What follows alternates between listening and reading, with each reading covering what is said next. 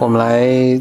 分享一些 Bimer 的来信吧。咱们 BYM 有一个邮箱是 bymclub@outlook 点 com。最近收到很多大家写的特别认真的信，这些信里面呢，有的是大家提了一些问题，也都很难回答，但是可以成为一个开始聊的话题。这个信比较长，我给你们简单总结一下。这个白妹儿，她现在面临的是一个是出国留学还是继续工作的一个问题。然后呢，她说她拿到了一个她 Dream School 的一个 offer，原计划是今年九月份就去英国读书，但因为疫情的原因呢，这个东西整个是计划就推迟一年。然后在这一年中呢，她就找了份工作，就她现在在这工作中呢，觉得这个工作环境啊、文化也挺好的，呃，老板也非常想留他，所以他现在就非常犹豫，说是应该读书的这个机会呢，还是就继续留下来，在他这个地公司工作。哇，这是这是个很难的问题。就我觉得是没法给他一个去或者不去这样简单的一个回答了。但是，就如果你碰上这样情况，你会考虑什么呢？我觉得这就是两个都好的选择。所以就做哪个决定都行。但是，一个确实是了，就是如果特别犹豫，我那天听了一个这个思维思维方式啊，就是我觉得挺好。就如果都很犹豫的话，就肯定这两个差不多，没有明显的好坏。嗯，那其实你就做哪个决定都行，嗯反正你就做了一个决定，然后把它的好的地方尽量放大就完了。我我以前的一个有一个原则是，那看哪个机会更难得，因为有一些机会是 always 在的，有一些机会是就比较难得。但是我觉得这个事儿是困难，嗯、在于我突然想这里面有很多维度。第一，就是因为也不了解你这个人是什么样一个人，就是什么对于他你。他邮件其实写的挺长的，呃，你你先去说啊。然后，如果是我的话，我，哎，我突然觉得有好多好多变量。如果我很年轻的话，嗯，啊、具体来说，对，这不大学刚毕业，对我，我如果是在大学刚毕业这个年纪的话，意味着我现在没有，呃，没有足够多的，其实我是没有足够多的心智能力和经验来判断我现在的这个工作是否真的是好工作。嗯，就是你还没有这么多样本量对，对对，我我还没有办法来评估去我在这个职业起点上就是会带给我什么，以及就是我在更年轻的时候，我会觉得，比如说相对顶尖的学校，我当时会觉得这是一个投资的行为。你你付出你的时间、精力成本，但是你带你有可能带给你的回报是你不可预期的，包括你的人生体验、你的眼界的开阔，以及你遇到新的人和新的机会。我觉得这个是不可预期的。但相反，如果我在比如说现在这个年纪，三十多岁的年纪，我觉得我会相对更清楚我现在的工作，它会带我去何方，就是我现有的这个留在这个公司和留在这个岗位上，它能带给我什么样的前景。我大大概率也能判断出国留学这件事情，它带给我的那个想象和可能性是相对有限的。在在我现在这个阶段来讲，嗯当然我我这个评估是在你就是为了你的事业发展而考虑的了、啊。我我有时候有朋友也会这么讲，就是我一定要去读一个 MBA 啊，我一定要去读一个什么什么什么。想读 MBA 的都赶紧来找我聊聊，嗯我争取都把他们劝退。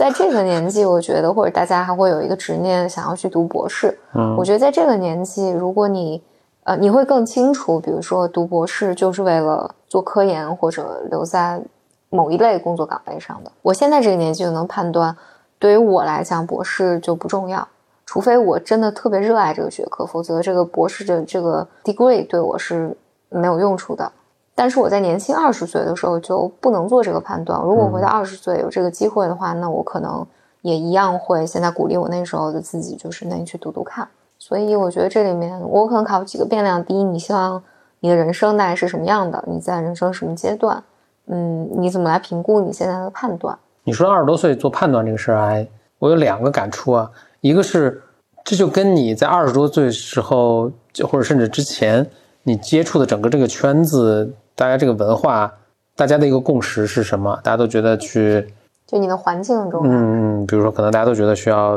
嗯必须读个硕士啊，读个博士啊，甚至一定要出国读啊。呃，有些人会觉得一定要去机关单位去啊，有有，然后有有一些群体会觉得一定要去一个，比如做金融行业的工作啊等等。这个是特别影响你的。所以其实你在那个当时，比如说至少我在那个当时，我在那个圈子里，在我当时整个受的一个环境的影响，就是你毕业就是要去，比如说做做咨询、管理咨询，然后管理咨询之后呢，就是要去读一个 MBA，MBA 回来之后。那这都好几年后的事儿了，就到时候再说了。它等于是你，因为你想，呃，就大家平常从小学升初中，初中升高，这是一个非常固定的一条路。然后我我们当时那个圈子里的这个再往后看的，其实就是把这固定路其实又延长了几年。嗯嗯，就是它这个延长是保持你的，就跟那个我觉得跟学校的延伸特别，就跟学校的性质特别像。它是就还是在不断给你简历上填东西，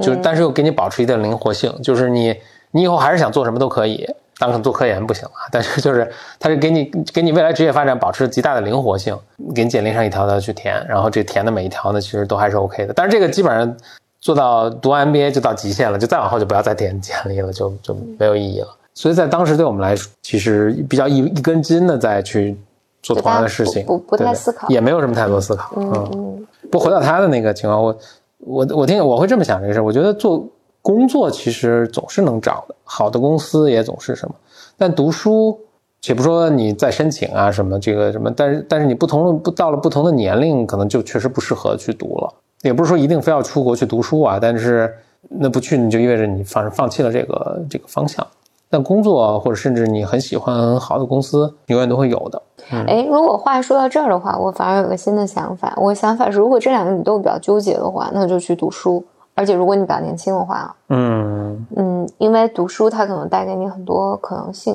哎，是我我我想另外一种，我觉得我会突然这么想，原因是，如果现在这份工作这么好，比如说你加入了一家。假设这是一家创业公司，嗯，然后你现在承担起非常重要的工作，嗯，你有可能在你加入了一九九七年的 Google，对对对，因为你有可能在五年内财富自由，对吧？嗯嗯，然后你在这个岗位上迎接很多很多的挑战，嗯，然后你会快速成长，在这种环境下。你大概率也不会再考虑说，在想这个事，不会纠结这个事。你不会纠结说，那我还要不要去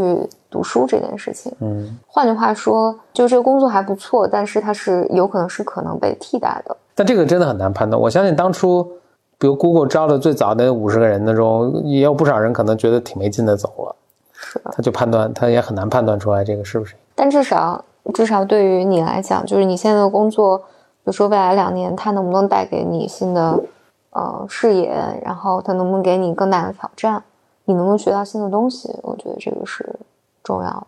如果是大家只是大家都对你特别 nice，他他举了几个几个原因，我倒觉得还是有些是可以的，就是有些原因是可以理解的。他说他做工作内容是喜欢的，他也挺喜欢他的 leader，但有些原因我觉得就是在这么重要的考虑中就可以不用去考虑了。比如说他的工工作环境很好，有大落地窗。嗯，这个不重要。这个就。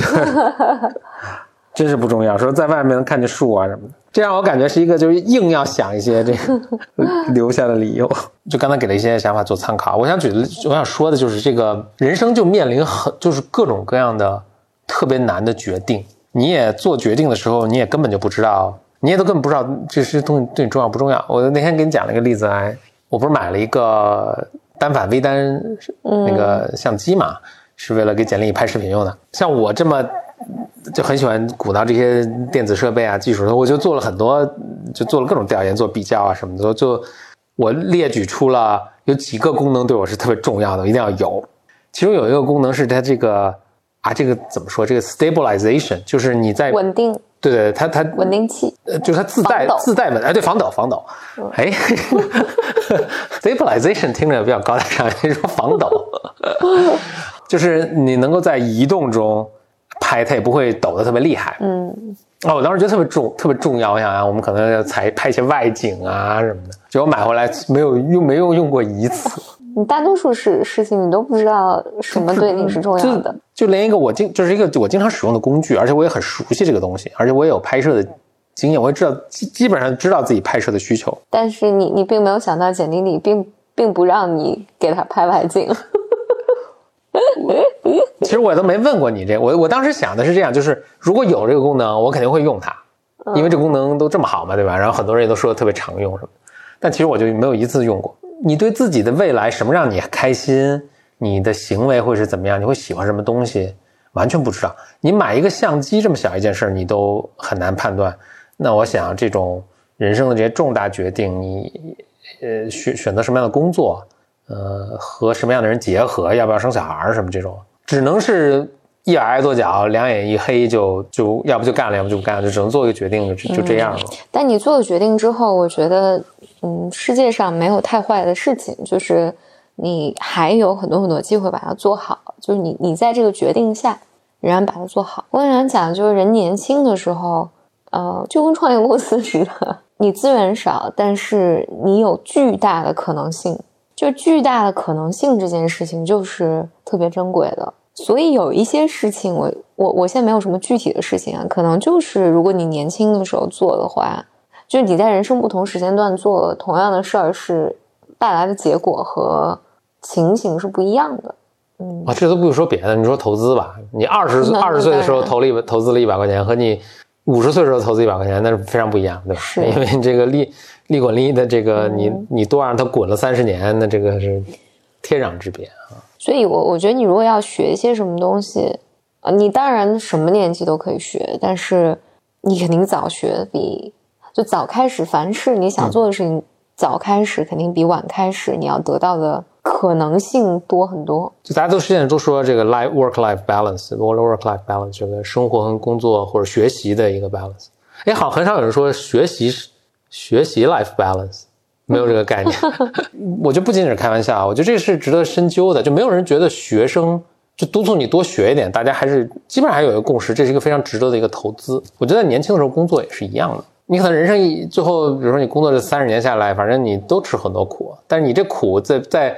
吃的权重可能不一样。如果你在头五年多吃一些，你后面你就这跟那大的机会。对对，就跟存钱一样的。你你这头几年咬咬牙买了套房，他这个你后面吃吃他的利息吃很久。你当然可以选择什么，你说这个不重要，但是我觉得大家会容易误判的是，你不知道自己付出的代价到底有多大。其实这个代价比你想的大好多。对，那个他们那天说那个巴菲特特别逗，这是一个跟刚刚才说的这个有有相关，但有点反过来啊。就巴菲特他他就从小特别爱投资，后来他在就二十多岁的时候老爱算，所以他就算说，哎，比如说我今天花了一百块钱，就比如吃一顿特别好的，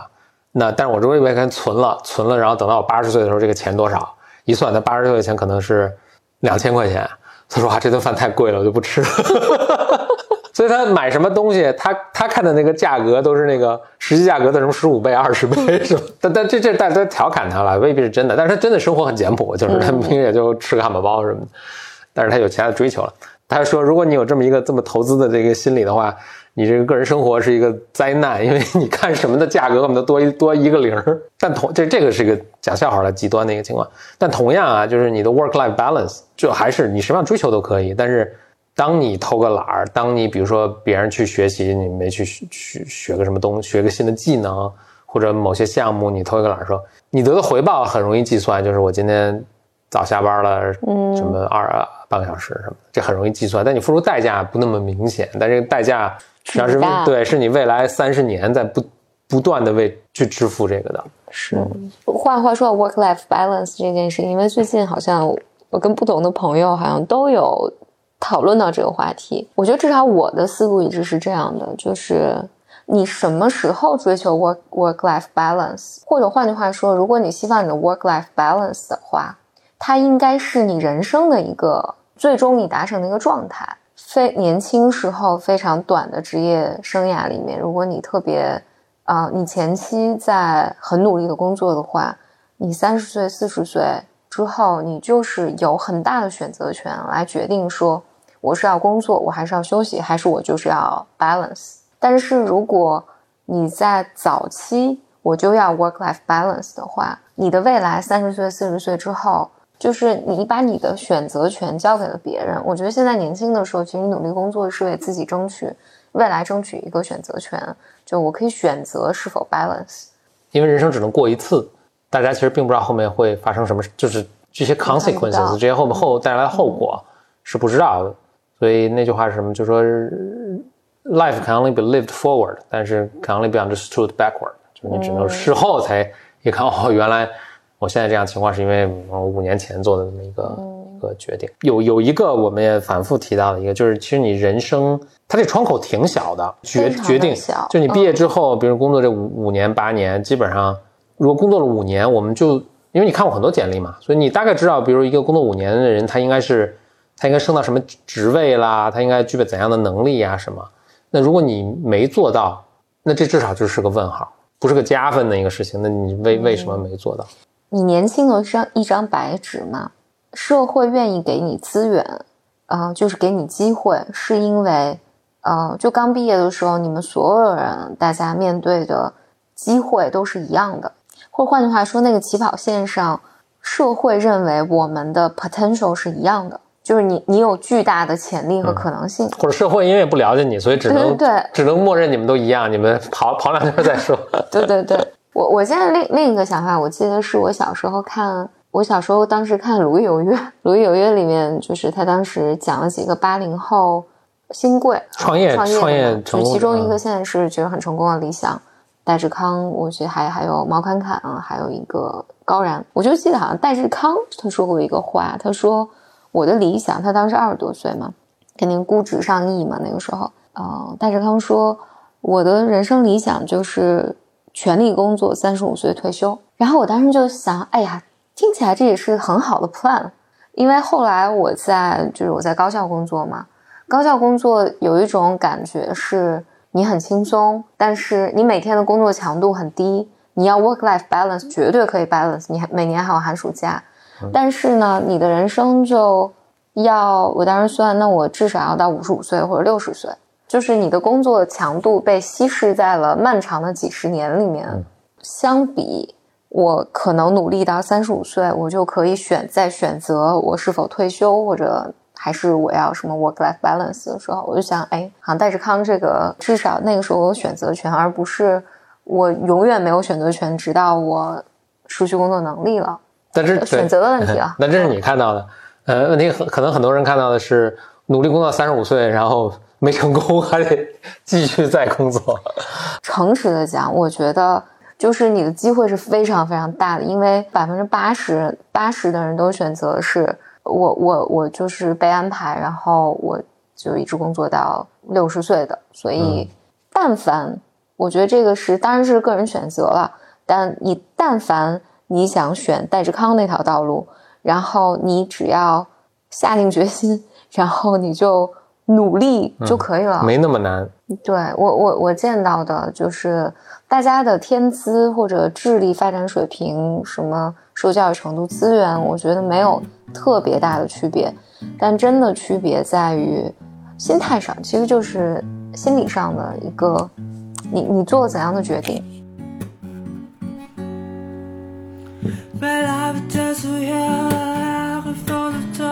My